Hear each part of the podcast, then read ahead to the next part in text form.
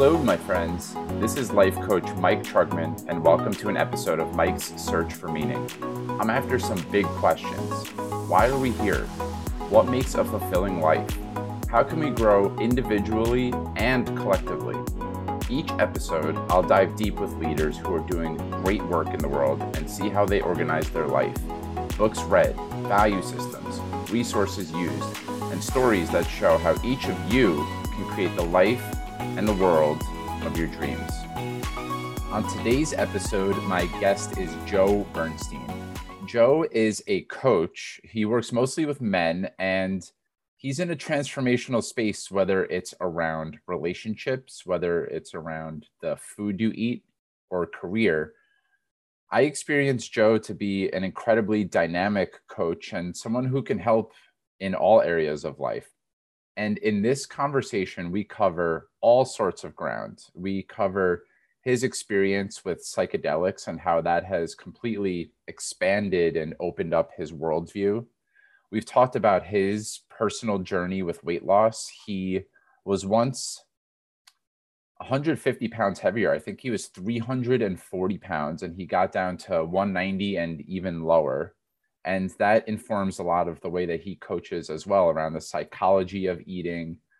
And we talk about men's work and rites of passage. So at a really high level men don't really go through a process of initiation. We go to school and there's a very formulaic way in which we grow. And then in our 20s we typically go crazy and party. And then we're kind of just thrown out into the real world without having gone through a particular set of challenges that help us become a more whole, integrated human.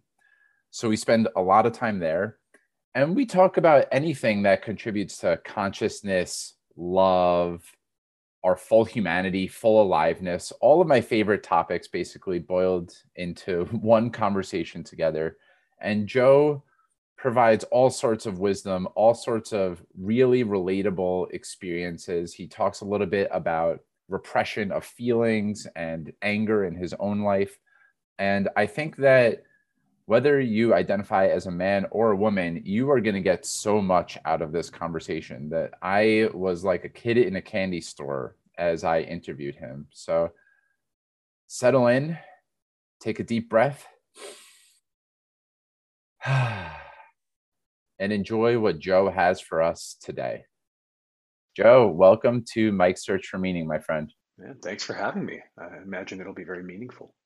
I, I hope it will. I, I certainly trust that it will be meaningful. Knowing you, there's going to be plenty of uh, gold that comes out of this. So I'm, I'm really looking forward to it.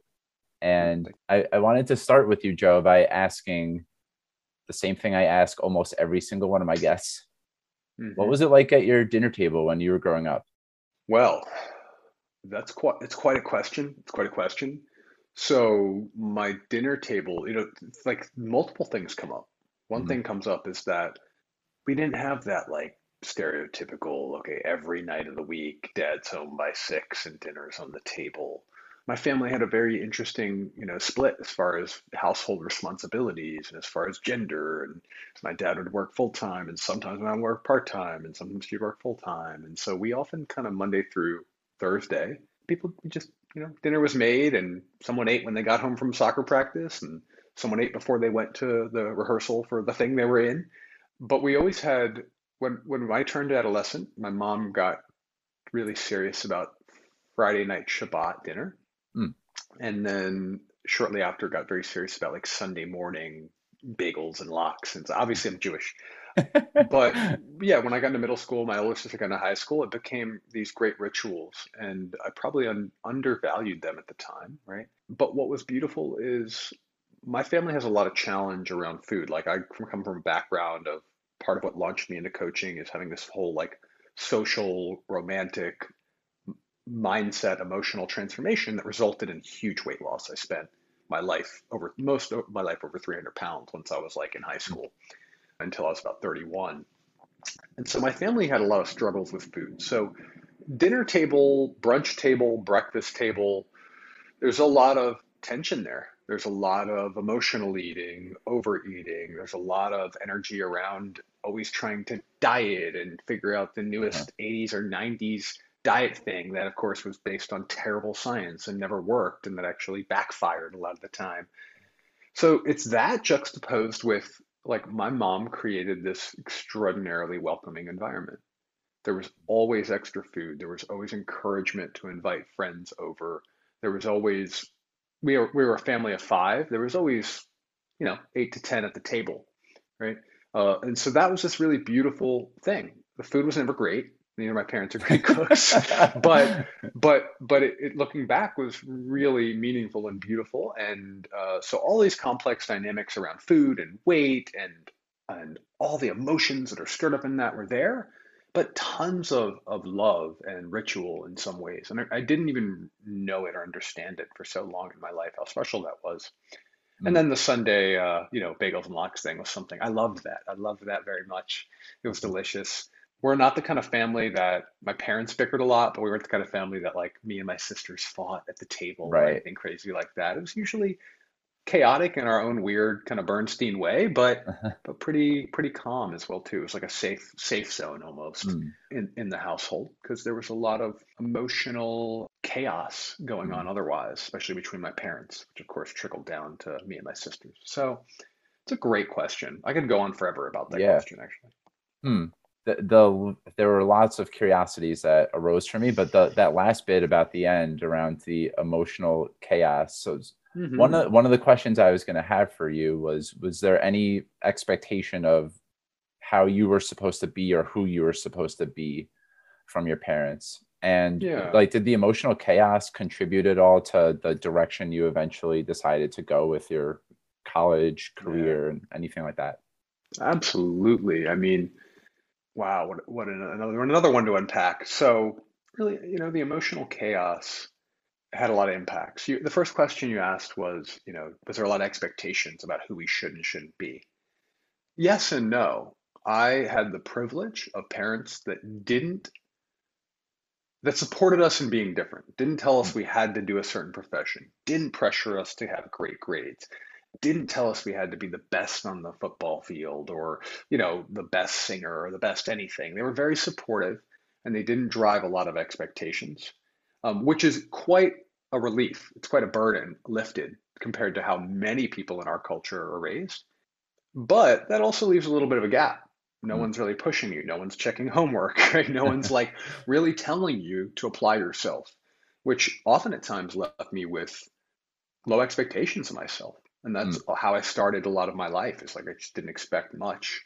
There's an unconscious message being sent there of like, eh, it's not worth the effort, right? Mm. And that's certainly simplifying it quite a bit. And there's all these subtle expectations. Whether or not we put them on people explicitly, there's there's subtler expectations. One that I hope we talk about is how a lot of men and boys are socialized to be kind and nice and sweet and they come from families where it's uh, where they're told it's okay to be sensitive and very often then you know that results in masking and hiding and and fearing and, and not showing the edgier parts of ourselves the darker parts of ourselves the anger you know the fear the angst. And so then that becomes dangerous right? So we can get to that later so that's a really great question about expectations because it's always a double-edged sword when people are given high expectations and they're pressured a lot, that creates a lot of shame and performance based ways of creating value for self. But it also creates, you know, a lot of skills and a lot of capacities to take care of oneself and a lot of abilities to get recognized. And so everything has has the paradox in both sides. Emotional chaos and how it impacted my future. Wow. Yeah. Because they're but basically my parents had a lot of verbal argumentation a lot of the time. Just like a lot of, um, I love them to death. Maybe they'll listen to this, maybe they won't. They're still alive, they're still together. God bless them. But they didn't have a lot of emotional maturity, I would say. They didn't have the tools that my generation had. They didn't have the focus on individuals and expect and, and allowance of emotions and they didn't therapy wasn't a cool thing back then and there weren't coaches like you and I and you know people were you know maybe doing psychedelics and stuff, but it was like at Woodstock or something, or, or, you know, in a field with friends at music festivals. I mean, there were people doing explorations in very therapeutic ways, but that wasn't the norm. So they just didn't have a lot of emotional maturity, is the way I put it. And so my parents argued a lot. And it was emotionally violent and loud. And sometimes it was just calm, but bickering. And it was this kind of sticky energy. So that impacted me because I became someone like many people who come from constant daily low level trauma, Mm. whether it's poverty and being hungry, or whether it's being bullied every day, or whether it's, you know, like emotional uh, lack of safety in the home in the home space, but whether for whatever it is, physical violence, any reason. Um, there's a vigilance. There's a, there's a vigilance to my observation, my knowing, my seeing of people. So I was from a very young age really able to pick up on subtle communication, able to pick up on facial expressions. I'm only learning now at 40 that I, th- I was born really feeling people's energetics, hmm or maybe I adapted to feel the energy from people to know what's coming um, because they were very sweet, very loving, very supportive parents, very kind to each other, except when they exploded into rage bombs. I was very similar. So I was kind, sweet, didn't want to show anger, but then, like, you know, had chat problems with rage in my teens and 20s. Mm. So essentially, all of it led me down the path, having some emotional minefields to work through, made me even more sensitive, more tuned, more aware uh, of human beings. I'd oh, I've always done work where it's about creating relationship or about creating culture or helping people live into a vision or, or values or a mission, even back in my old retail career. hmm And so I believe that those skills in many ways came from having to adapt and learn to to to fit into a life where there was a lot of emotional uncertainty. But it also caused a lot of the negative beliefs that I had. You know, I was obese and I saw two parents that were fighting all the time. So it was really easy to think, well, I'm never going to be attractive. And, you know, love isn't really safe anyway. So maybe rel relationships aren't for me. Love isn't for me. Sex isn't for me. And I believe one of my coping strategies for emotional chaos was to feel very emotionally overwhelmed. And so I would numb out and I had a lot of like addictive tendencies with food and uh, pornography and marijuana and like hmm eh, never anything hardcore, never one substance, but a lot of addiction to consumption of things that didn't help me feel good except for in the moment. And so when I finally went through my divorce and like lost the weight and started diving into all the deep emotional transformational work and identity work and men's work and all that stuff, I was just ready to shed all of those things that came, the negative things, the the actual emotional weight that came from living that way, the negative beliefs. I was just ready to. And if it didn't have all of those physical challenges, emotional challenges, spiritual challenges, relational challenges, I, I wouldn't be someone that that one day decided he was going to learn to be different and then being able to learn and apply different, you know, skills to transform. I wouldn't be a guy who decided to go out on a limb and start helping other people. And and now I've been doing that for six years and I, I, I love it. I love the lifestyle. I love the work. So I hope that answers the question. Yes, Yeah. yes, it does in in spades, my friend. So one one thing that's coming up for me, it in doing a little research before this conversation, and you've you've named it to a certain extent already in Mm, in your answers. You didn't seem to think very much of yourself in mm. a, a number of different ways. So one was as a lover, Yeah. one was maybe professionally, one was about your your size and your health. hmm And I don't experience you to be that way at all Mm, these days. no. There's a lot, I know there's a lot that went into that. Mm, And so what were was there a moment where I try and be careful around this because I know that it's it's seductive to think like there's just this rock bottom yeah. and then like things click together and you're able hmm to shift into another gear or something. But were Right. there I know lots of other people who can relate to what you're sharing in your story Yeah. who stay stuck there forever. Were there any paradigmatic moments that helped you realize I, I do deserve to, I want to pursue this and I deserve to stay at a healthier weight Yeah. and to have a career I love and etc. Yeah. Yes, there was. So what ended up happening was I stumbled my way into a career that I actually loved and was good at. and I got the chance to lead, you know, stores for Bose Corporation. So I was like, I like in my late twenties, leading sometimes multiple stores, so multi-million dollar stores that had extraordinary level of amazing product and company values and culture. And and I stumbled my way into getting married. I married like the second person I ever dated because uh, I was very scarcity based when it came to love. And I found myself in a better lifestyle than I thought than I ever gave myself credit for. You know, like two incomes, no kids, you know, had a nice condo. I could walk to my store. I was well known around the whole country. I've, you know, been with that company since I was 20. Life was good. We traveled, we ate well, and everything fell apart. 2012, 2013, I was going through some health crises related to my eating behaviors and my weight. I was I had shredded up a finger because I was trying to play Iron Chef while I was on pain medication for kidney stone. I eventually needed a kidney stone surgery and then had like 31 stitches in the in one above one, the first knuckle of a finger, an important finger. I was just going through some physical pain. My now ex-wife walked in the door one day and was like, Hey, I've been in therapy a few months and I think I might want out of this relationship. And I used to be a guy who was like asked to jump into every big opportunity in my career like hey do you want this store? Hey this we're to open this one in orlando. Hey we're to do this. I'd realized that I'd, I'd said no enough i was comfortable enough and said no enough that they stopped asking me. And so like my mentor got this big promotion a friend of mine got this big promotion to a store. They used to always ask me if i wanted to you know go run. It was the big dog in the area. Uh, and i realized my career had run flat too. Like i was doing it it was working but i'd lost passion and i stopped looking for the next level. All that happened in about a three week period. I woke up to all that in a three week period.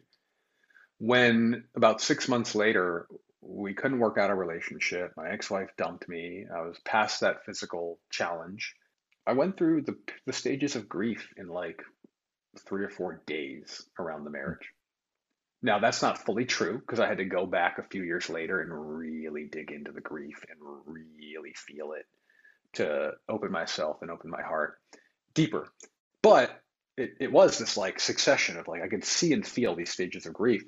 And what happened at one point was I remember thinking, you know, Joe, there are people that teach skills about how to show up differently socially. There are people that t- teach skills about how to regulate emotions.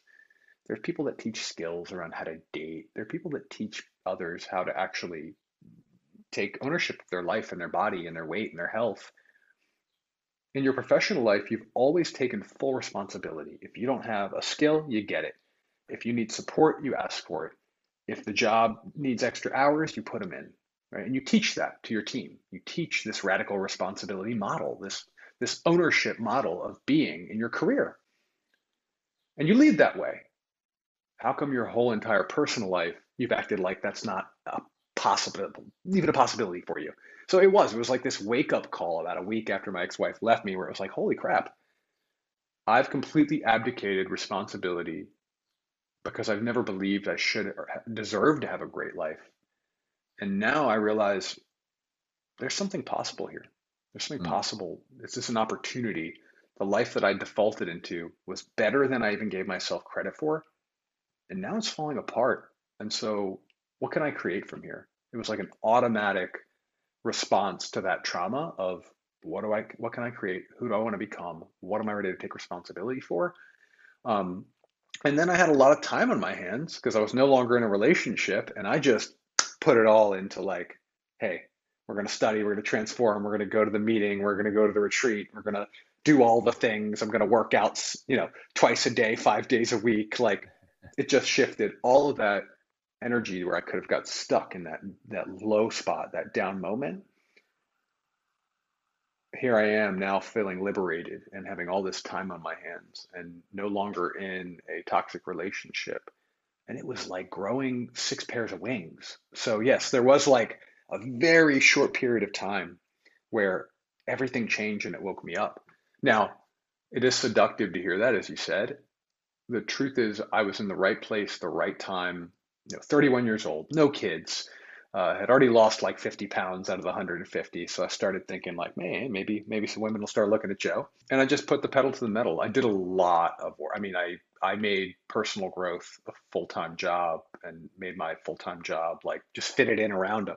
not not fully true, but I really put in I, I legitimately probably put in 15, 20 hours a week. That was all I did for like a year or two was things that were related to personal growth and, and dating. Cause then I was like, well, now I'm going to date with this new outlook and confidence and body. So a lot of work put in over many years, but the, the vision for it, the possibility for it, the catalyst in flipping my mindset was actually very quick over a few days. Yeah. Yeah. Yeah.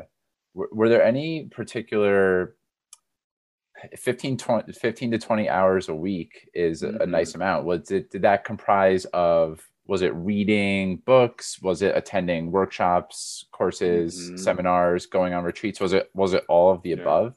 And if so, yeah. like, yeah, what, what were some of the things that stood out to you the most as like they, they stick with you today?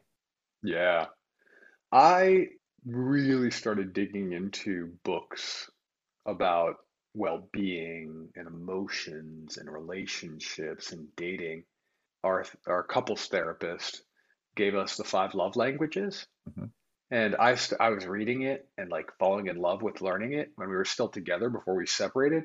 And i remember thinking like uh, this is a new addiction. Like how people work i'm going to study it even more. Because i already did that for like mm-hmm. sales and leadership and management but i'm going to study it on this personal life side and so I read tons of books. Uh, I listened to tons of, you know, podcasts were still like not as popular as they are today, 2013. I listened to tons of podcasts from men. There was only a few at the time, now there's 7,008. And I did some online programs with like a couple of different dating or social success coaches. A lot of people have heard of Dr. Robert Glover with No More Mr. Nice Guy. Yes. I did a few of his like online courses in his Total Personal Integration University or whatever he used to call it, or maybe still calls it.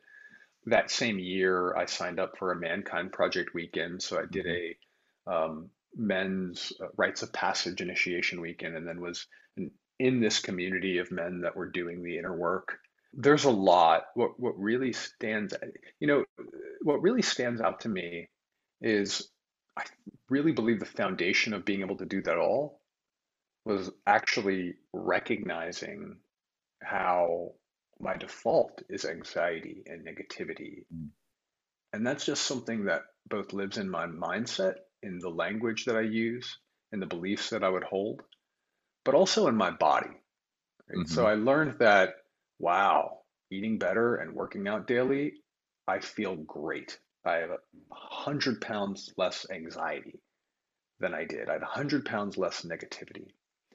And so, really, there was something truly profound. I stumbled upon a way of doing the embodiment work and the mindset work and the nervous system work and the social relationship work because i know a lot of people that do all this inner work but then they don't apply it to relationships or to their you know to their their kind of like work constellations it's just something they learn right so i mm-hmm. would apply right away so that that's the key i think is like we're doing both the mind and body work and you know down the line eventually the spirit work came but that combination is important. Too often i see work to be healthy and the you know, self-care industry and you know, people pointing people all towards like well you know yoga and meditation without actually having the mindset work and a lot of the time I see this like hyper masculine, super type A, like capitalist focused personal development work that's all mindset. It's all brain. It's all headist, as I like to call it.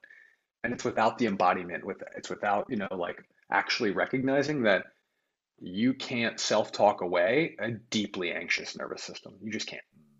Right. So so that's what I would say is that combination between the two.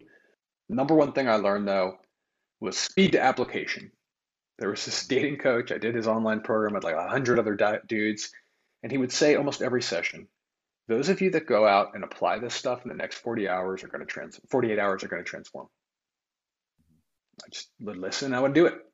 Um, so that's a big one. It's just like speed to action. What you're learning, apply it. What you're listening to, apply it that book that tells you you're supposed to do the work the you know the worksheet but you just listen to the audiobook instead and keep going during your workout or your drive and never do that worksheet stop don't listen to that book anymore until you go do the worksheet and mm. do the worksheet tonight right so like there is a lot of that. Just the energy of, of, of doing was really important, along with both working in the mind and the body. Hmm. Wow, there's there's so much in there. So one of the things I'm struck by in your response as I'm as I'm piecing together the first 30 or so minutes of this conversation, it doesn't seem like that was something that was naturally ingrained in you as you were growing up. It wasn't like a conditioned tendency or pattern of yours. It, it seems right. like it was actually almost the opposite. Not not mm-hmm. too much was expected of you. It wasn't there wasn't a lot of structure necessarily. Right. You just were able to slack off and not do it. And now you're talking about this completely 180 view of if I hear it in yeah. an audio book or read it in the book and there's a worksheet to do, I'm going to go and apply it immediately. Yeah. Right. I'm not going to just internalize it and intellectualize my way through things. Like, right. I'm going to, I'm going to go out there and do this. And two of the things that you brought up, I think were they might have been really crucial in you being able to do that. The nervous system and nervous yep. system regulation and embodiment. Mm-hmm. And I'm hmm. curious if, as I tie all of these things together, were there were there embodiment practices or ways that you regulated your nervous system that allowed for that shift to happen? It's it seems like a complete 180. Hmm. Yeah.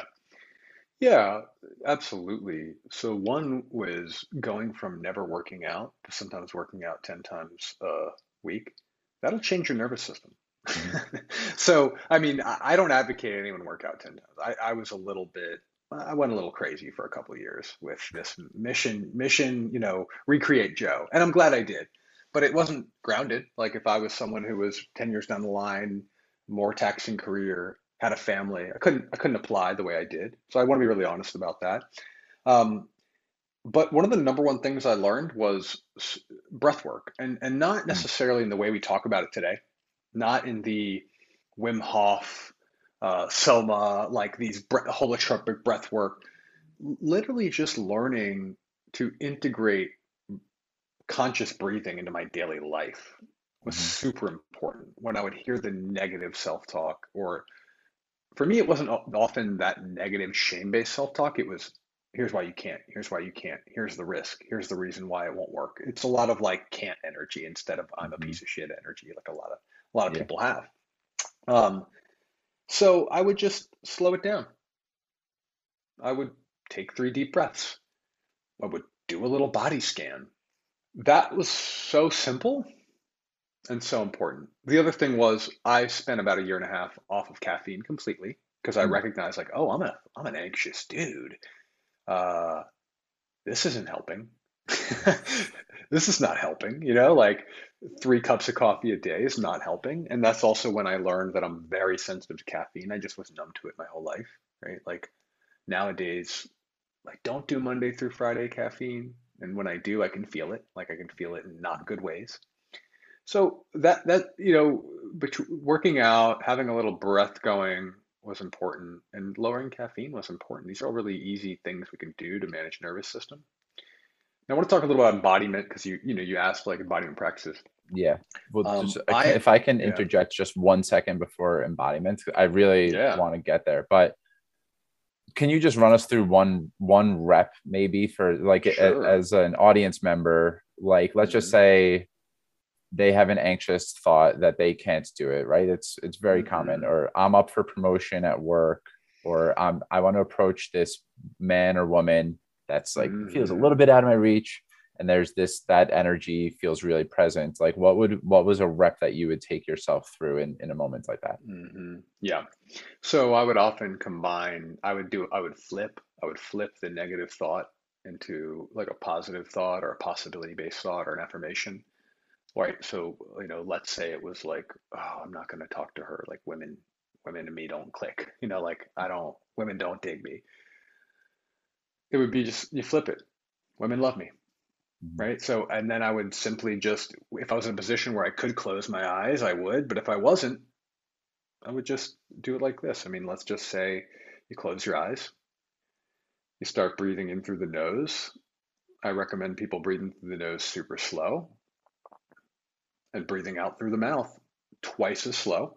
your lung capacity will dictate how long. So I'm not going to tell you, you know, oh, breathe in for nine breaths. Like maybe only breathe in for six. So do a slow in breath, slow out breath. Do three reps, and on every in breath, say your new positive thought or say your affirmation. And some of that can be an intellectual bypass at times.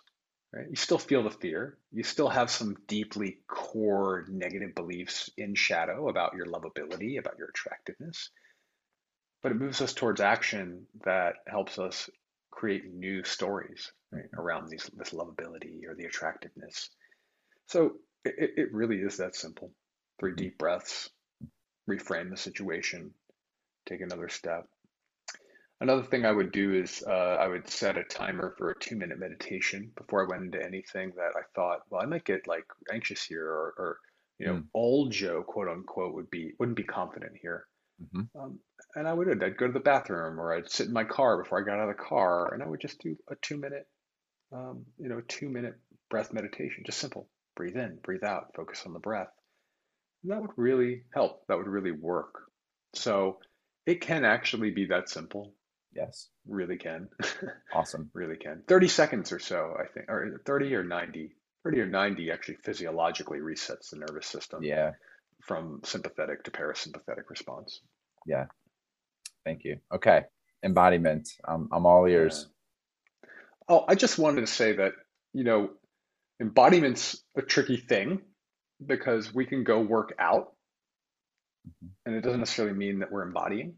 Mm-hmm. And we can exercise because people often ask, well, how'd you lose weight? I'm like, well, you know, I, uh, I ate differently and I exercised more, right? But, but everyone's body, everyone's time, everyone's interest level, everyone's consciousness, they're different.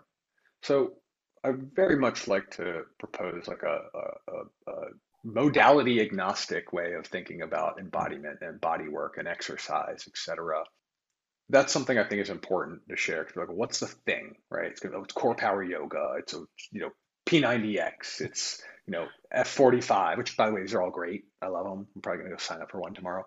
but um, no, I'm serious. I love group group group workouts are amazing now. But for me, I needed to establish discipline. I needed to establish boundaries with myself. I needed to establish a sense of being a grounded man connected to masculinity so at the time, I was all about, you know, sprint intervals and weight training. Over time, my need to to be a, a different human shifts. And what's I think a really amazing practice for embodiment is to be flexible with what you learn to do with your body. Make it more about how you're relating to your whole self and how you're relating to the world and what you need to work on and develop, more so than just the fitness aspect of it. So there's a time I needed, okay, I need more flexibility. Yoga flew into my life, and I took yoga very seriously. Um, you know, there's been a time where I, I, wanted to move faster in my career and in my work. I started jogging more. I picked up cycling. Right, there's these these metaphorical ways that are actual physical ways of being in, in the world that a lot of us miss the boat on that opportunity to do our recreation and our exercise in relationship to our, our personal growth, our spiritual growth, our relational growth. So I just wanted I wanted to say that because I want to advocate for that as the reason for exercise and physical activity beyond the joy of movement. You know, the reason could be this could be part of your growth path in life, and it's so powerful to do the energetics that align with where you're growing in this world. Mm-hmm to even expand and expound on that, you know, a big part of my developmental growth in the past year has been embodiment around day-to-day things like i don't know if i get a confrontational email noticing the mm. way that my what is my natural posture? Like what posture do i take? What is my heart rate? Does my temperature in my body change at all? Do i yes. clench my jaw more? So it's it's very practical in a day-to-day sense. We all have certain patterned ways of of being that if we don't bring awareness to it mm-hmm. we will unconsciously default to certain things and and are reactive and don't have any real agency in how we show up so i love mm-hmm. that what you laid out for embodiment is wonderful and hmm it's also like that was a big part of my life and there was there was something still missing because i i was on a day-to-day basis trying to intellectualize my way through Right. how i shouldn't be angry in this certain circumstance right? Like i would uh, rationalize my way through it instead of just noticing like how does anger show up in my hmm body? Or how does sadness show up in my body? And what does it what does it mean? What is it communicating to me? Yes, what's that's so vital, Mike. I mean, that's just so important. I do tend to work with a lot of people who are extraordinarily powerful minds, strategic thinkers, Mhm, uh, very much like looking for the right answer, and they're often very good at finding the right answer. You know, people who manage finances, uh, logistics, and you know, just system architects that just somehow always who find me. And there's that deep need to learn to like presence. What does the emotion feel like in my body? What's actually going on? Because because you're right, it can be hard to even shift the narrative if you're not feeling. Like if I couldn't mhm, feel that, I was able to feel the anxiety. That was a big part of mhm, it. To know, hey, it's not just a thought. It's mhm, also this physical reaction. So maybe breath work or some movement or a walk or a push up or 10 push ups or whatever. Something needs to happen besides just the mantra or the breath work or the meditation or the intellectualizing. You know, and and often people get caught in this trap in the personal growth world where we're we're really we get into being a student and we fail to be the scientist. mhm, And so it's all in the head and it's all conceptual, and we keep looking for what's the next book or the next thing I'll learn or the next YouTube video that will make the shift. And ultimately, it's always going to be it's learning, but it's experimenting. That's really going to help us make the shift. I'm going to step into that scientist archetype. mhm. yeah and to, to bring it into the language that you were saying before it, it's your nervous system will then it then adopts and learns a, a new way that was maybe hmm unavailable before right you you approach the girl that at one point your nervous system flared up and your heart rate elevates and you're sweating and hmm then you turn away your nervous system learns there's another possibility here and that is way more important than anything that we can learn in a book some Yeah. something that uh, I think might be tied to your embodiment practices and hmm your awareness around embodiment. You named the Mankind Project as hmm an experience that you attended, uh, right? It was it was in person, Yep. and uh, yeah, I would I would love to hear a little bit, I guess, about what what's men's work, right? The Mankind Uh-huh. Project does a little bit around men's work, Right. and rites hmm of passage is something that I'm finding hmm myself curious about. It's something that is missing, I think, hmm very much so in most most of society, certainly Western society. So, could you Yeah. share a little bit more about your experience with the Mankind Project and men's work and uh, what rites of passage, like a little bit more about what that means? Sure, and, and I mean, I'm not a representative of Mankind Project, and so uh, you know, I'll uh, I'll keep it simple. Uh, hmm that's a 35 plus year old organization that has been doing uh, men's rites of passage weekends and men's um, circles, like hmm weekly or biweekly circles, um, across the globe in a wonderful way. It's really kind of Jungian based. A lot of work with the king, warrior, and magician and lover archetypes um, a lot of work around integrity, around basic emotional intelligence, learning to speak truth, and, and, and there's some beautiful shadow work being done. So that's a great organization. Check it out. Men's Rites of Passage is quite a fascinating topic, right? And and I want to say that it's something that I do think is very much missing in our culture, healthy rites of passage. You know, there's there was a big shift at a certain point in the Industrial Revolution where, you know, little Joes and little Mikes didn't hang out in the field or in the, you know, metalworking shop or whatever dad and uncle and grandpa did to feed the family. We used to hang out and spend time with them and learn from them and watch their way of being. Not that they were modeling the best version of masculinity, but we spent a lot more time around men that are mentoring us. And we spent a lot more time seeing people go through different stages of life Mm. And at a certain point, we compartmentalized everything. You know, dad went to work at the factory or, you know, went off to war or whatever happened. And then you go to a school where there's like a teacher telling you who to be and what to be. And it's very regimented and structured and disciplined. And, um, and we lack the time around other men that's healthy and that's not about being graded and where we get to see each other really living in a real way, in an authentic way.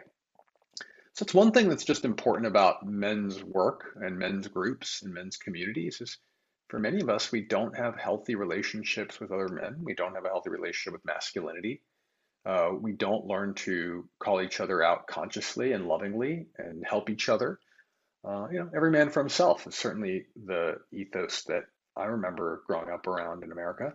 And so there, there's a lot of men that are that, that, just don't trust other men. There's a lot of men that are afraid of other men. There are a lot of men that are always trying to intellectually or physically dominate other men. There's other there's men who just avoid men. And so just having any kind of men's group circle weekends, that alone is powerful.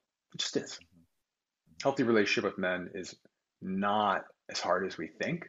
We just don't have spaces for it in our culture. We just don't have it as something that has been celebrated and modeled as normative right? But when guys get into the right group the right container some you know guidelines are set someone's modeling honesty and vulnerability or a certain way of being it, it's easeful. This deep rich vulnerable connection meaningful connection is easeful actually i think with men. So that that's one side of the fence. You know the other side I, i'm not a um i'm not like an anthropologist or a mythologist and so i don't have the best knowledge of rites of passage histories but lots of cultures have had rites of passages. Lots of cultures have had for both men and women, boys and girls. Some of them brutal and horrific, some of them wonderful and fantastic. All of them saying, this is a psycho- psychologically symbolic moment that you're going to go through some sort of trial to get to the other side to be fully initiated as an adult member of this tribe. And we have nothing like that around here except for like gangs and uh, frat fraternities and sororities. There's very little initiatory rites.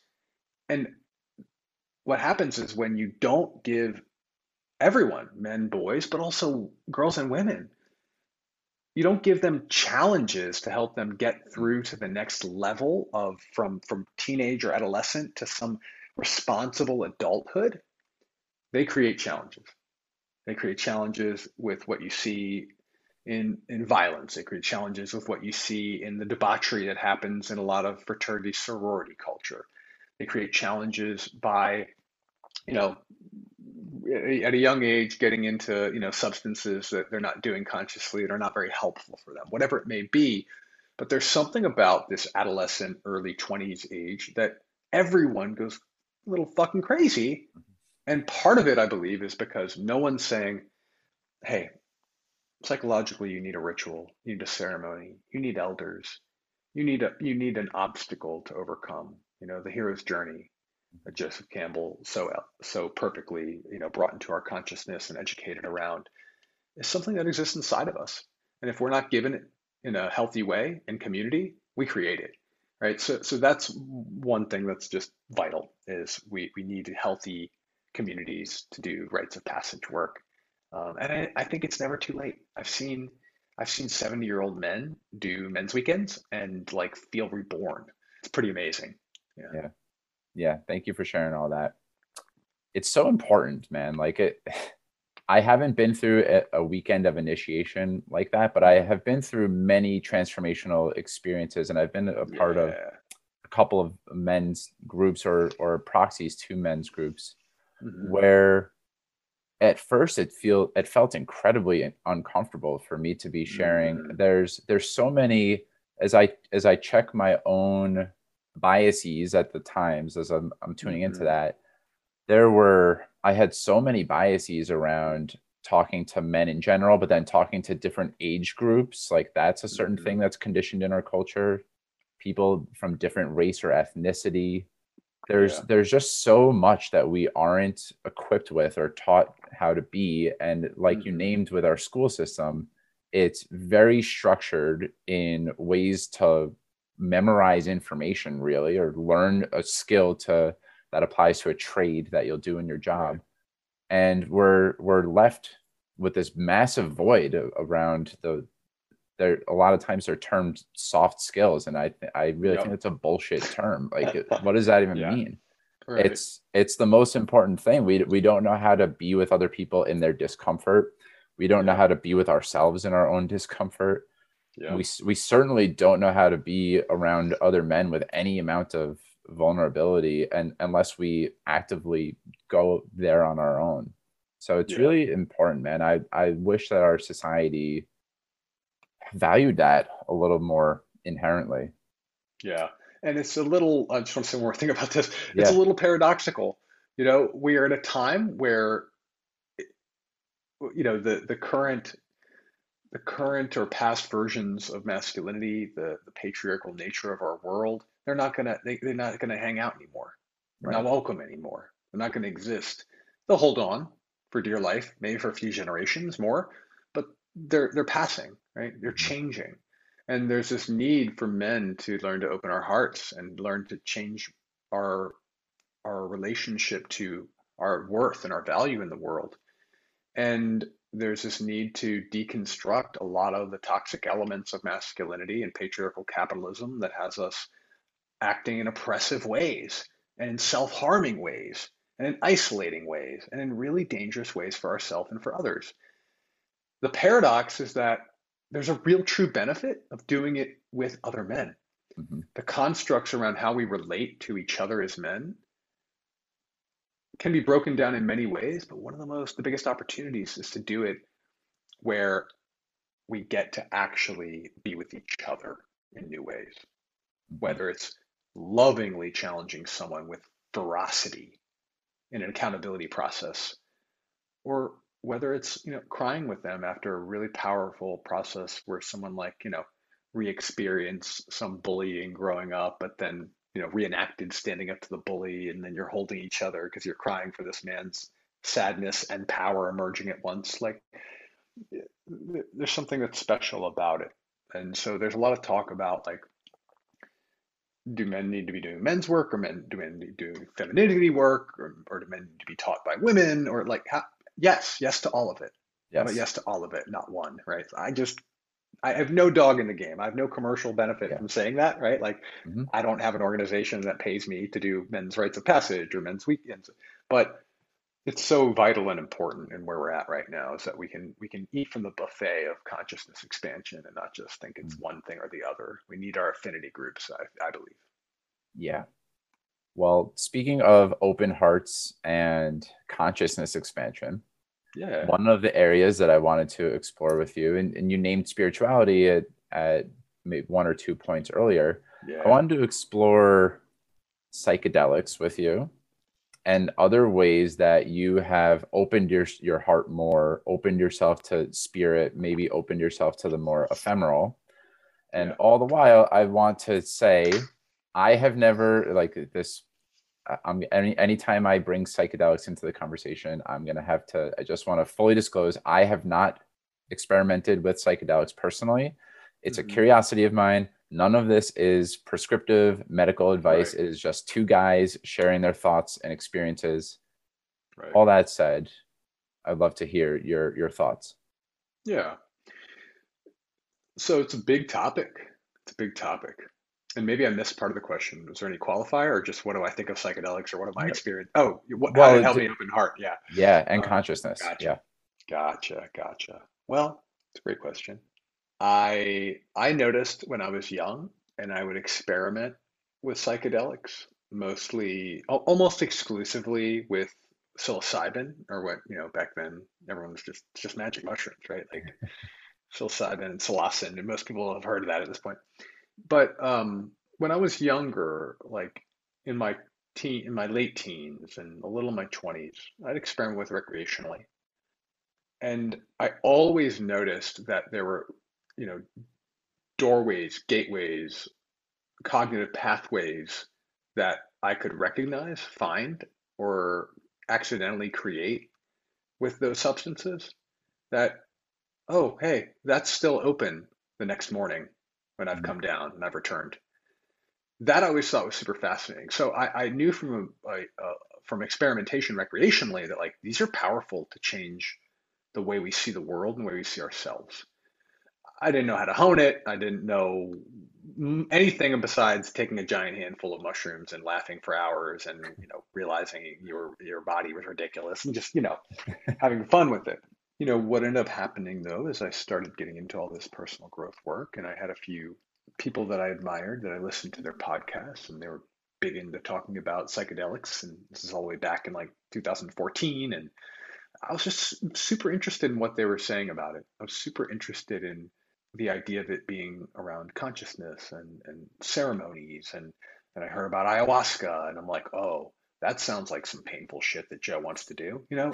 So I, I just happened to be in a place where it fit, right? I was 2018, I was going through my last breakup and I was one of the big features of the end of that relationship was I saw myself growing tremendously spiritually and wanting to do more conscious community and activities that were in a spiritual realm. It seemed very important to me. It seemed inevitable. The person I was with at the time was so scarred from religion that she just couldn't even like hear the word spirituality without a reaction. Hmm. And so when I uncomfortably ended that relationship and went through that trauma, it was just it felt like the the gateway was open. Like this is my time to really explore and experiment and within days of even initiating that breakup, before I even moved out, I was at a training, uh, another tra- something else that changed my life called Liberation Logic, and totally changed my outlook on life. But but I met a woman who said, "Hey, I'm going to an ayahuasca ceremony. It is you know an hour away," and I was like, "Wow, I thought you had to go to the jungle and all that stuff." And so I just said, "Great, can I you know can I get the information? Can I join?" Because I've been curious for two or three years. Mm-hmm and then the opportunity to liberate myself spiritually by the end of that because of that end of that relationship happened it just showed up two three days later. Uh, so i went into it really looking at it as spiritual experience. I went into it really looking at it as this is something that can can be powerful and to help me connect with some sort of higher power which i'd never really connected with my entire life. And i would say that my first literally my first ayahuasca ceremony uh, taught me how to grieve. Uh, I I knew how to be sad. I knew how to be down. I went through that grief process after my marriage, but in that evening, I just laid in the ball sobbing for hours, mm-hmm. and that was my journey. No no sacred geometry, no you know riding a purple dragon to visit my ancestors in a in a twelfth dimension like people talk about. It was just a lot of physical energy moving and a lot of sobbing, followed by like a sense of peace and an awareness for the first time in my life. Oh, I think every particle in this room is is some element of what we try and call God. Mm-hmm. right? Everyone, every the voices and the light, candlelight and the air and this sleeping bag. I'm like, oh, these are all things that beings in this universe have created. This is all in some way divine. The idea of like this this monotheistic vision of what God is is not fitting because it's so expansive and so vast that we would never have language for it, really we try so hard. We're so cute, humans. Like we try so hard to have language for divinity and for for like whatever the bigger intelligences in the universe. But so that was my first experience with ayahuasca and with with psychedelics as a consciousness expanding thing. But then then then I started looking again at the quote unquote magic mushrooms, the psilocybin, because that's that's a lot easier. It's a lot more accessible mm-hmm. than an ayahuasca ceremony and basically i was really interested in how people were using it for personal growth and that's when i started to experiment with microdosing. Microdosing changed my relationship with my body. I feel like even though i've been doing all this work to embody for probably six seven years at that point it just gave me much more access microdosing psilocybin much more access to feel my emotions in my chest in my stomach you know in my jaw. It just all of a sudden you know, whatever it did, that slight change to the default mode network allowed for more awareness. That is certainly heightened when I'm on, you know, these medicines, these substances. but again, the awareness, the consciousness remains after the hmm. ceremony, after the microdose, after the the hike dose or the heroes, whatever it is. A lot of the time, these bits of awareness remain. The other thing that tends to happen, I find, is the things we experience on these substances, even if they can be explained with all of the new science, the new neuroscience we have, and all the clinical trials, even if they can be explained biologically, they feel so tremendously real and mystical and unexplainable when on the substance mm-hmm. that it just naturally to me again i also don't recommend it for anyone this is not prescriptive i mean do your work figure out if it's right for you talk to someone that knows something about this stuff but what i've noticed is you just can't help but realize hey that thing i experienced while on these whatever I call them, medicines, drugs, plant medicines, psychedelics, entheogens, mm-hmm. whatever. The, these beautiful substances from nature is what I like to call them usually. It was real. It was an awareness. It was a way of seeing the world that now I still have a piece of no matter what. I can't let go of it. Right. You're also a little more experimental. Like you might listen to different music. You might mm-hmm. look at some art that you wouldn't normally, because some friend said, well, when you do that mushroom, you better look at so and so, right? So there's just these natural ways of psychedelic culture plus the plants and the substances expand our consciousness, open us up to believing more realities and more experiences.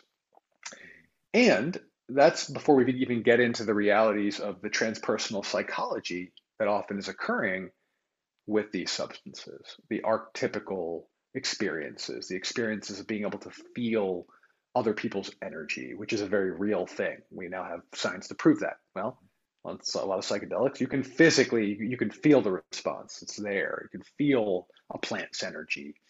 And, and so there just, there's so many transformative capacities in these, in these substances. And there's so many transpersonal opportunities. People having experiences of reliving stuff from generations and generations and generations ago. What, what is it? Is it past life?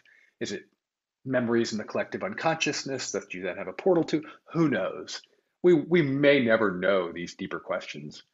And doing these substances, even if you're super focused on the science and you're reading every clinical trial and you're, you know, you're you're you're you've absorbed everything that Paul Stamets has done and and that Johns Hopkins is publishing and Stanford and NYU and you know King's College like you still are left with tons of mysteries. Mm-hmm.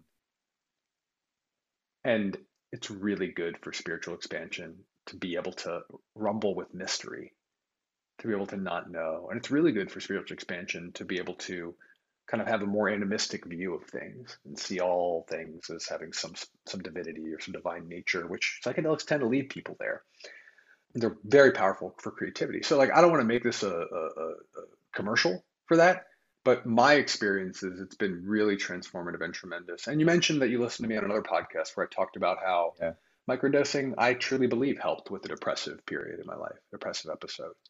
And um, every once in a while doing a, a, a psilocybin journey that's not microdose, but not like a big crazy hero dose.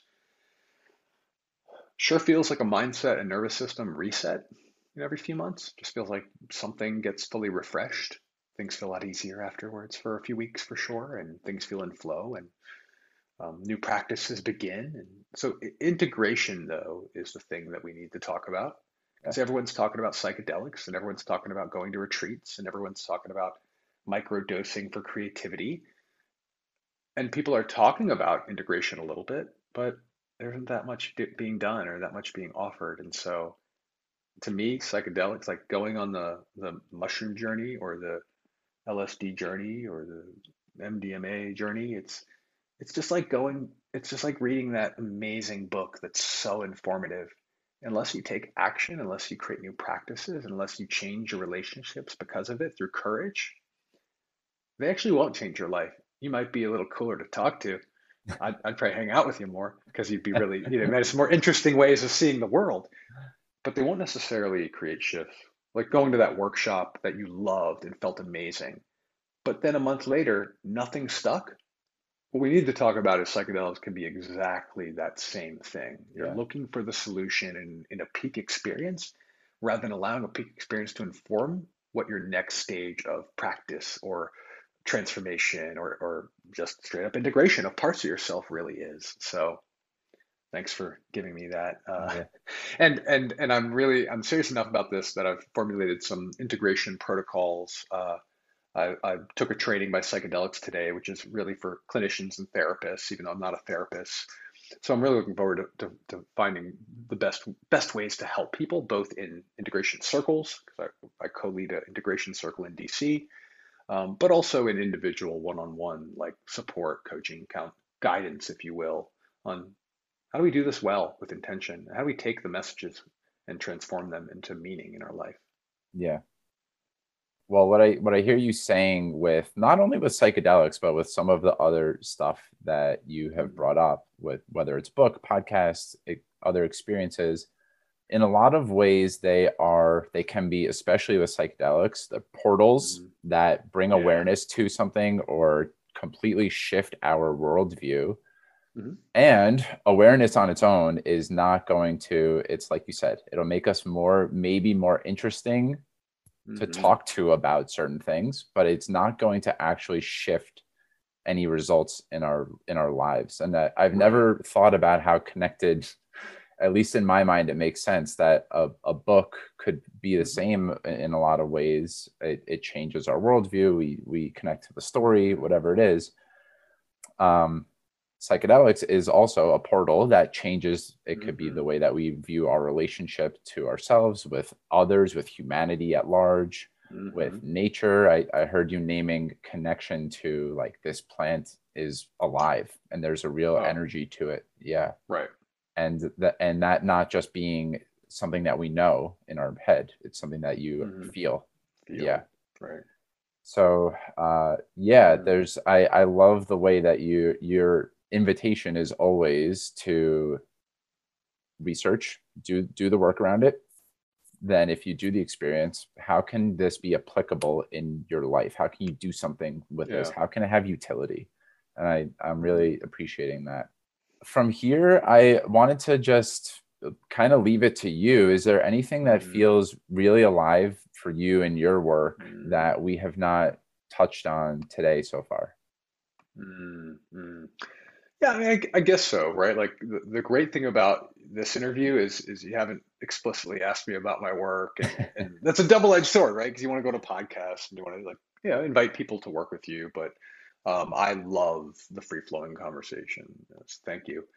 Um, you know, I, I work with a lot of humans. I, I, I've positioned myself as a men's coach, but I've always got, you know, somewhere between like two and five uh, women that work with me Mhm. per year or so, and, and it rolls around. And um, I work with a lot of people that are hyper, they've spent their whole life living in their head and living very boldly career-wise, successfully career-wise, but then really truly not having necessarily what they want because they're not they're not courageous in their personal life. Mm. Or they've been courageous in their personal life, but it was all based on old values, old beliefs, old identities that they adopted at a young age, and now it's time, and then it's t- now time to recreate from a new place, right? But what I'm finding a lot is there's this intellectual nice guy in the world, or gal, right? Or gal. I'm thinking of a new client I. Love. She's amazing. She's in a great place in life to do some transformative work, but like she fits in this archetype perfectly. Kind, sweet, creative, good team member, recognized for their ability to, to think. They're like, like I said, systems architects and you know CFOs and VPs of strategic partnership and people that um, you know, digital health implementations and they're like running big projects or they're running big departments. It tends to be a, the type of client that works with me. They often struggle at times too with anger. Mm. I've just I've consistently seen this link between people who are really attached to their work identity people who are very hyper intellectual, extremely capable at a, a head level, you know, at an intellect level. And then there's this thing where they either extraordinarily repress anger and they never do it. And they do what I often call like the the middle-aged uh, white guy laugh, like when they're actually angry about something. yeah, that was a real laugh, by the way. I'm looking at him, folks who are listening to this. That was a real laugh. But uh, but I, I love that description. yeah, the, it's, it's the I'm actually very uncomfortable, but I'm going to laugh instead. Yeah, we all do it in many ways, but when we make a joke about something that really was hurt hurt us, hurt our feelings. Right? So there's almost this like middle ground between being like the bold, kick ass, take take you know take kick ass and take names, take the world by storm kind of energy out there in the world who is successful and this more like, well, I'm actually going to be the nice one. I'm going to be the team player. I'm going to give. Um, and that there's a struggle with anger. There's this repression of their power. And so I just wanted to get into that a little bit. I wanted to talk a little bit about that. Um, and it aligns well with this conversation. Uh, but I'm just going to pause there since, you know, you asked, is there anything else I want to talk about? I started unpacking a little bit. What's coming up for you around this? one of the, one of the things that's coming up for me is well i it sounds i'm like a perfect client for joe in in a lot of ways too. So i'll just i'll say that. I i certainly have been the the nice guy who at times has been in full denial that anger is even an option or something that exists in me and have been i've ridden my intellectual high horse for a lot of my life been praised right. for how smart I am, how great I am at solving problems, how how good I am at memorizing the basketball players' statistics and what college they went to, and right. all this different stuff. And uh, it's only in the last few years or so that I've opened myself up to actually mm-hmm. my greatest genius is way deeper than that. It's it's way mm-hmm. deeper than mm-hmm. something I could ever figure out in my head. Mm-hmm. So that's that was one thing that comes up to me that probably has nothing to do with my line of questioning. but can, but you can relate, so that's beautiful. That, that, that'll make the rest of the questioning amazing. Yes, exactly. And I I know that many people can relate. A lot there's a lot of people pleasers that connect to mm-hmm. what I do, right? Because we a lot of the times we coach who we most relate to. So mm-hmm that aside, I, I would love to hear you just keep riffing yeah. and going with uh, what you what you already teed up around anger right. and, and how you help those people be with yeah. it. Yeah, Yeah, you know what I often find is people in that scenario. There, there's there's there's a couple of tracks. One is all they've ever learned to do is repress anger mm-hmm. and be a good boy mm-hmm. or girl, and you know anger is not okay. Right? So, what happens when we repress something is it eventually just gets so powerful that we can no longer keep it in check. So, I've noticed that there's been a handful of people that come to me in the last couple of years, especially a couple handfuls, where they say, I'm like really pride myself on being calm, on grounded. I'm the guy you want around in an emergency. Uh, I'm the guy you who will cool other people down when they're getting hot. And all of a sudden, I'm having these outbursts. And I feel for them because they, in many cases, learned at a very young age oh, anger is not safe. Right? Either they got in trouble because they showed anger and acted upon it because we were young and didn't know any good strategies to cope or somebody was really hurting them a lot with anger, mm-hmm. right? And so their their their their solution, beautifully, commendably, is I don't do anger. I'm never going to hurt people like that. And so, essentially, what ends up happening with a lot of the time is that means you're probably not that aware of what frustrates you, upsets you, ticks you off. And if you do, you minimize it. And anger is an, the most amazing tool to teach us what we desire, what's important to us, what our values are, what we're willing to defend and protect at such a deep level that our body makes us get into that mode for us. Mm. So there's also this disconnection I find in the clients I work with with what they want. They don't necessarily know what they want, or they went after what they wanted, but they're not, it's not what they wanted. They're not happy. Or they got what they wanted, but they still want more. Nothing satisfies. And a lot of that actually can be, in a strange way, linked back to this repression of anger. We are muting the part of us that tells us what's important, that tells us what's worth defending, that tells us what's, worth going after and being courageous for and fierce for.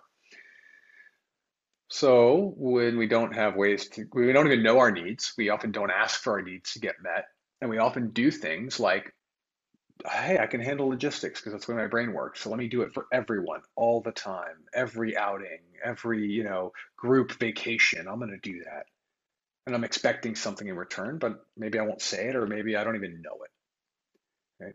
Or I'm going to find the way to be just constantly important because of how smart I am and because I have the right answer and because I can figure out the formulas. Well, that all leaves us in a pretty tricky spot when it comes to our personal lives. You know, needing to be validated because you're right and because you have the answer, and because you're a quick thinker, and because you've studied hard, and because you can run logistics and because you're organized, that becomes like a never ending pit in our, in our personal lives and our relationships. And so needs aren't getting met. You're not expressing yourself. You're repressing the part of you that teaches you what you desire.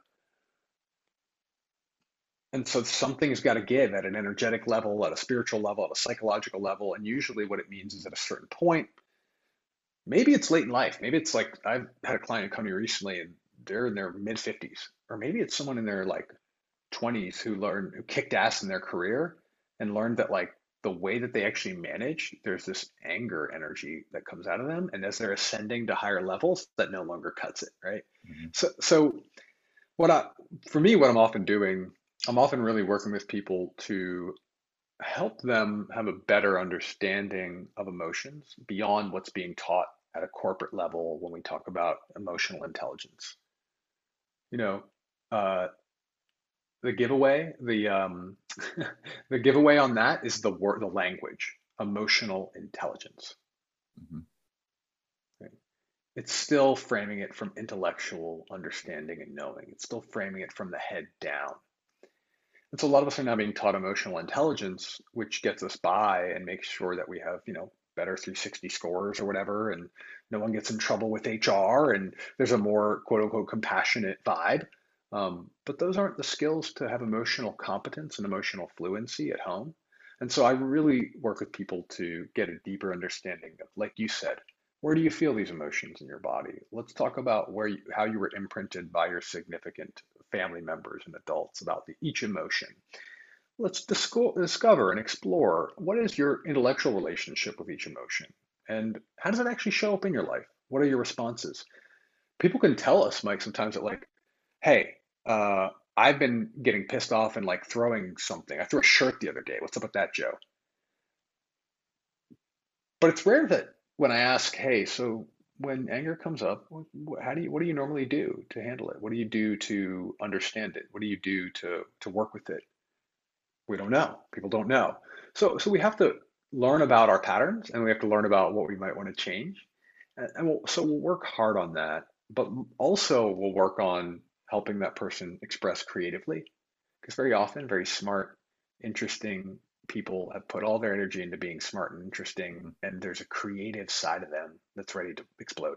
You'd be surprised how sometimes my coaching is so simple Oh, you've been thinking about playing guitar for a while? Sign up by a class. Haven't done a class by next session. You know? Oh, you know, you used to paint all the time before this this promotion, and now you don't. Well, we need to. You need to express that part of yourself. We also work on uh, really deep understanding of values.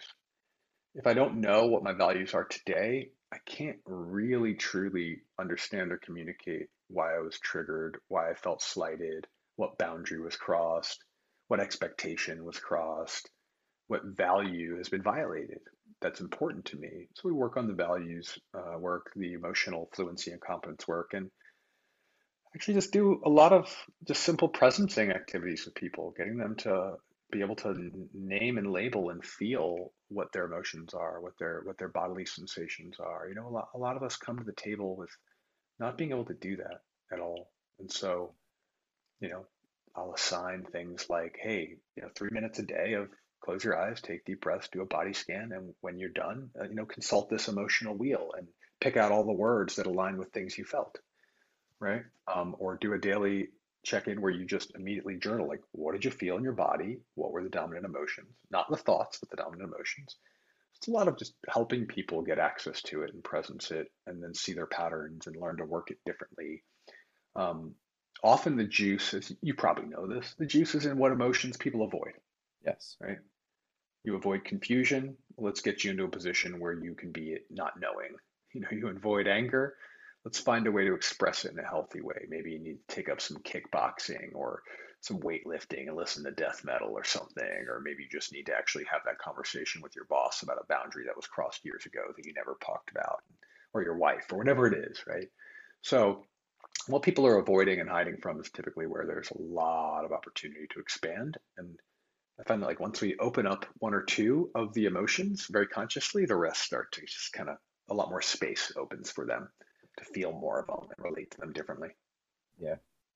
It's it's very important work. I mean, whether or not someone identifies anger as the number one thing that they are avoiding, it I find myself connecting with how applicable that is to any number of different things, right? It, it could be, mm-hmm. like you mm-hmm. said, it could be confusion, not knowing. Mm-hmm it could be a fear around making mistakes there's there's perfectionism yeah. there's there's so many things that we at, at, a significant energetic cost we we try and control or yeah. do things in a way so that we don't have to feel these feelings we don't want to feel mm-hmm. and what in my experience what happens whether it's with myself or with a client is at first it can be it feels like we're opening up the floodgates and it could be really tough to be grounded in these different feelings. Mm, yes. And so there's a there's a skillful way in which like i'm certainly very unfinished here as a as a coach and practitioner but there's a skillful way in which we can help folks familiarize themselves with these different feelings because it can be very challenging in the beginning. Mm-hmm. But inevitably and invariably, what happens afterwards is that you realize your full vitality and aliveness, mm. right? If you open yourself up to all that, yes. it's, uh, I think everyone, if you really press anyone on what they most deeply desire in their life, they want to feel great, they want to love their mm-hmm. life, they want to be at peace. Yeah.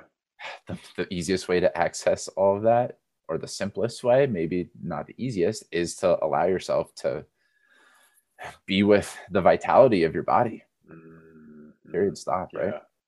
Perfect. Perfect. That's so important because the one thing I just didn't mention is we we try and eradicate the narratives around re- that lead to repression too. So that mm-hmm. that's an important part. Is like all right, we got to figure out where did you learn it wasn't safe and how, and then like how do you let go and allow it, and and so you know, so often this seems so over the plate to me, but so often it's magical. Um, a lot of the time, people don't recognize the difference between experiencing anger as emotion and responding or reacting with anger yes. as an action. Mm-hmm. It's it's just mind-boggling to me, and and heart chilling. I wish it was heartwarming, but like uh, that so often like, well, anger is terrible because that's what hurts people. Well, you know, anger is terrible because that's what domination comes from. Actually, it's you know, it's information, it's an emotion, it's it's a feeling, it's power. We we don't have to act from it. Mm-hmm. So that's simple tweak and awareness, and then then of course there's a lot of work to practice. You know, the mindfulness that allows us to create space, but yeah, no, no repression anymore. That's I, find a lot of, uh, unfortunately, I think a lot of a lot of the a lot of great great work, uh, spiritual work, personal growth work, is well intentioned, but the way it's taught isn't nuanced enough, mm-hmm. and people end up using it as repression of emotions, yes. repression of sadness, repression of anger, repression of dissatisfaction. Right, the whole like kind of the misinterpretation of, of Buddhism, I think, unfortunately, mm-hmm. comes up mm-hmm. a lot.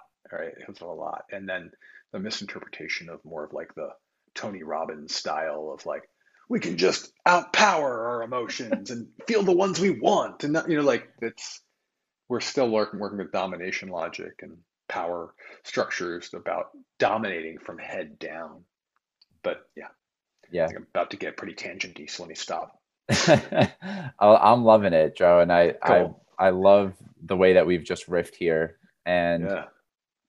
i think we we covered almost everything that i wanted to hit today so mm. i'm really i'm grateful for the conversation that we've had and i, I just have a couple of more questions. They're they're more yeah. rapid fire in nature. They certainly don't mm-hmm. have to mm-hmm. be rapid fire answers. I, I've got okay. time, but I'll try and tighten them up. There's no need. I love the way that you've been you've been yeah. eloquently just delivering lots of. I ask a little question and then J- yeah. Joe takes it and runs with it. So first first question I wanted to run by you. Uh, what's an ordinary moment in your everyday life that brings you great joy? Oh my gosh, what a perfect question for this moment. So I'm I'm about I'm gonna get married in three and a half weeks. Uh, mm. to so it'll be my second marriage. Um, to an, a, I want to say the woman of my dreams, who is of course amazingly fallible, like all of us, and not like a fantasy perp. She's just everything I wanted, and our relationship is so much richer and more beautiful than I even intellectually imagined when I started to dream up my vision for life um, around love and relationship. And um, and we have this wonderful cat, Delilah, who I who's just like she's been with Natalie, my partner, for ten years, and now she adopted me very quickly. And a few months ago, we just got a, a dog, Darla. So a very ordinary moment recently is in the morning. I get up early. I've done my my workout, my strength training or my yoga, and I've done my meditation.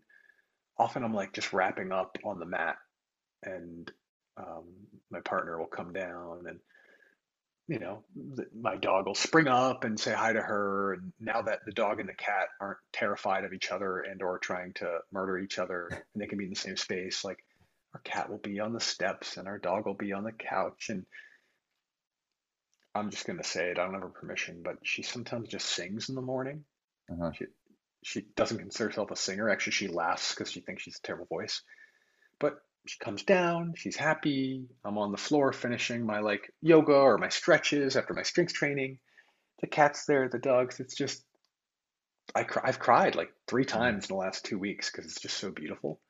Um, it's so simple, uh, and it's wonderful. And and imagine what I'll be. I'll be a, a blubbering, you know, person on the floor. Imagine when we have kids. I'm like, well, how am I going to keep it together? It's just the simplicity of of of having a, a multi-species family that feels mm. so beautiful and um, fully committed to. It's just these moments like that are beautiful. Fuck yeah, man! That was so beautiful. I felt my heart open up a a shit ton as you as you described that, man. Thanks for sharing mm. that. Yeah. Yeah. Well, I kind of just want to sit with that for a second. Yeah. okay.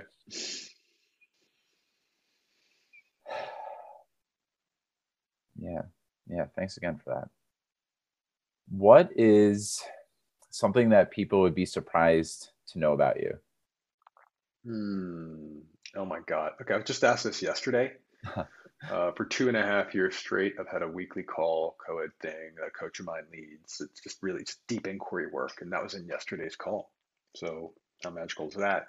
Um, you know, I'll I'll share this. Uh, I'm a person who almost 10 years ago lost over 150 pounds. I've kept it off. I've been like 190. I was 340 in my mid 20s, right? I've been 190 or less since late 2013, August 2013. So almost nine years. And I've done my coaching training and eating psychology, and I've helped people lose lots of weight and get healthy. Um, I still very much get into pockets where I struggle with binge eating. Mm. And I did not identify that way for a long time. Right. And then only in the last year or two, I've started to really go, okay, that is what it is. Call it what it is. You've done it your whole life. And just because you've really dramatically transformed relationship with food and body doesn't mean that this one behavior that still causes some challenge in your life that can feel compulsive uh, it doesn't it's not gone right so it's this piece of like i've expressed a lot of service to discipline and identity around helping people be disciplined while still being open-hearted and flowing in a way um, but yeah that's something that still feels uh, like I wouldn't say out of control, but still feels like, wow, there's something there that I don't share that often, and Mm. I don't like to to be known that that way. I'd like to be known as, well, he transcended and transformed, and stuff Mm. with food and body is perfect. But no, I still really struggle a lot with body image, even though I'm really good at helping people access healthier Mm. body image. I still sometimes look in the mirror and go, what the, like, what is that? Mhm. And then I see a picture of myself from the same day, and I'm like, well, I'm crazy. I look great, you know? Mhm. So all the body image and, and, and eating stuff, it's it's still it still challenges me a lot these days. Yeah. And I, I really appreciate you sharing that.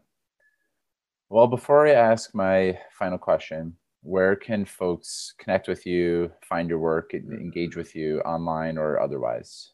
Yeah, thank you, thank you. So, well, if anyone's listening and they happen to be in the the DC area, one of my newest projects is this DC psychedelic integration circle. Mhm. Um, so people are local, uh, you can go ahead and we're on Meetup for now. I just bought the URL, so we haven't gone there yet. But for about six months, we've been starting to create a community that's really forming and gelling um, around people who are curious or and or experimenting with psychedelics. And so if you're in DC, come find me there on Meetup, DC in-person psychedelic integration circle.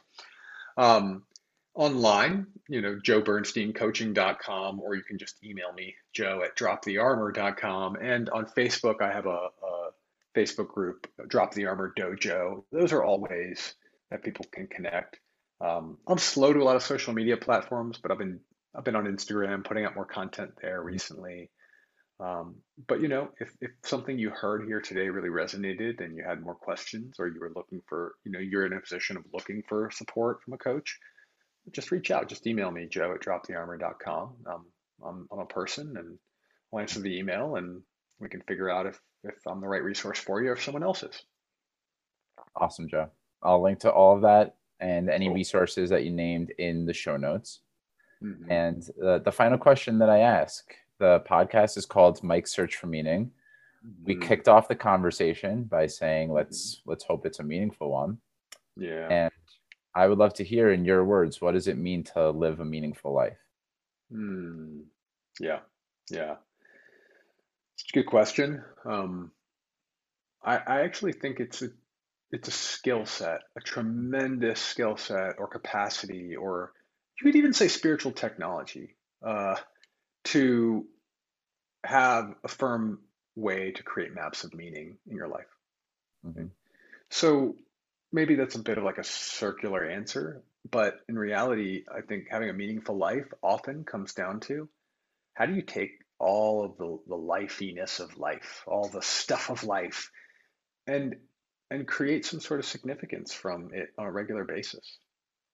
Mhm. Do we know what's important enough to us so that we can really focus our attention and energy there? Do we know how to learn from experiences that are challenging or painful? Do we know how to revel in rest and joy and play? And and, and these all are not, there's no formula for these. It's dependent on you creating your own sense of, of meaning and your own ways of framing things that are healthy and, um, you know, maybe positive, maybe not positive, maybe just rich.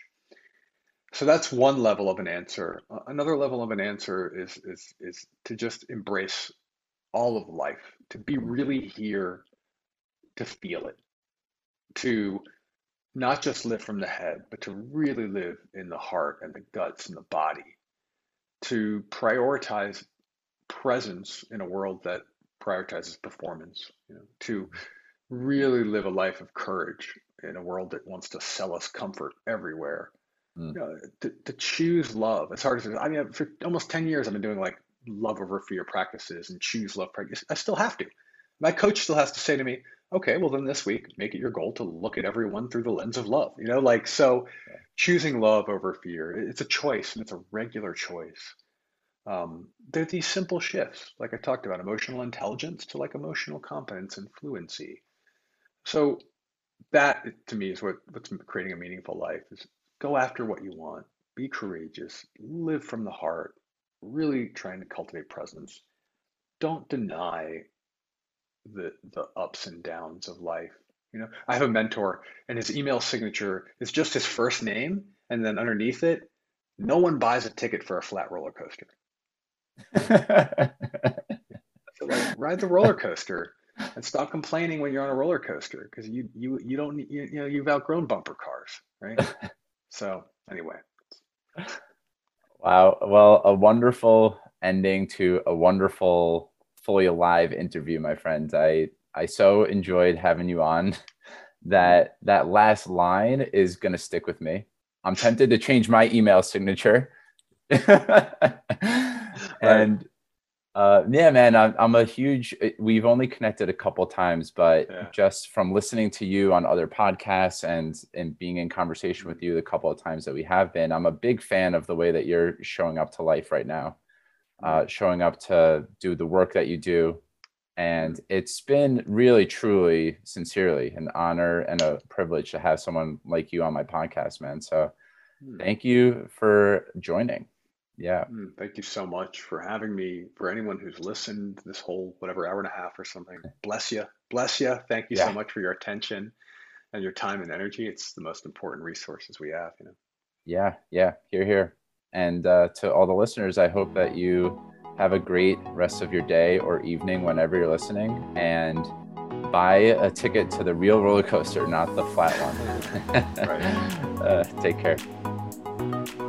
Thank you so much for taking time out of your day to listen to Mike's Search for Meaning. If you enjoyed it, please subscribe, share this episode with your friends, and leave a review.